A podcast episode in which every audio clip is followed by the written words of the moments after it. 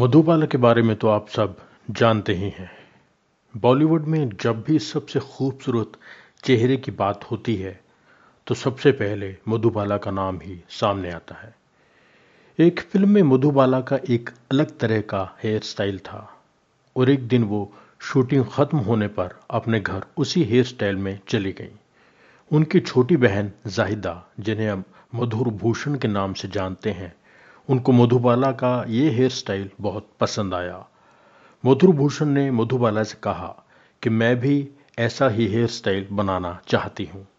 मधुबाला ने कहा यह तो मैं ही बना देती हूँ, लेकिन इसके लिए तुम्हारे बाल थोड़े से काटने पड़ेंगे।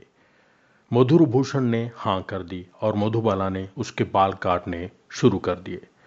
थोड़ी देर बाद जब मधुर भूषण ने शीशा देखा तो बेतरतीबी से कटे हुए बाल देखकर ज़ोर ज़ोर से रोने लगी।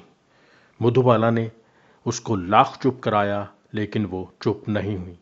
आखिरकार मधुबाला ने कान पकड़कर उठक बैठक करके अपनी बहन से इस गलती की माफ़ी मांगी और अपनी बहन से वादा किया कि आइंदा वो ऐसी शरारत कभी नहीं करेंगी।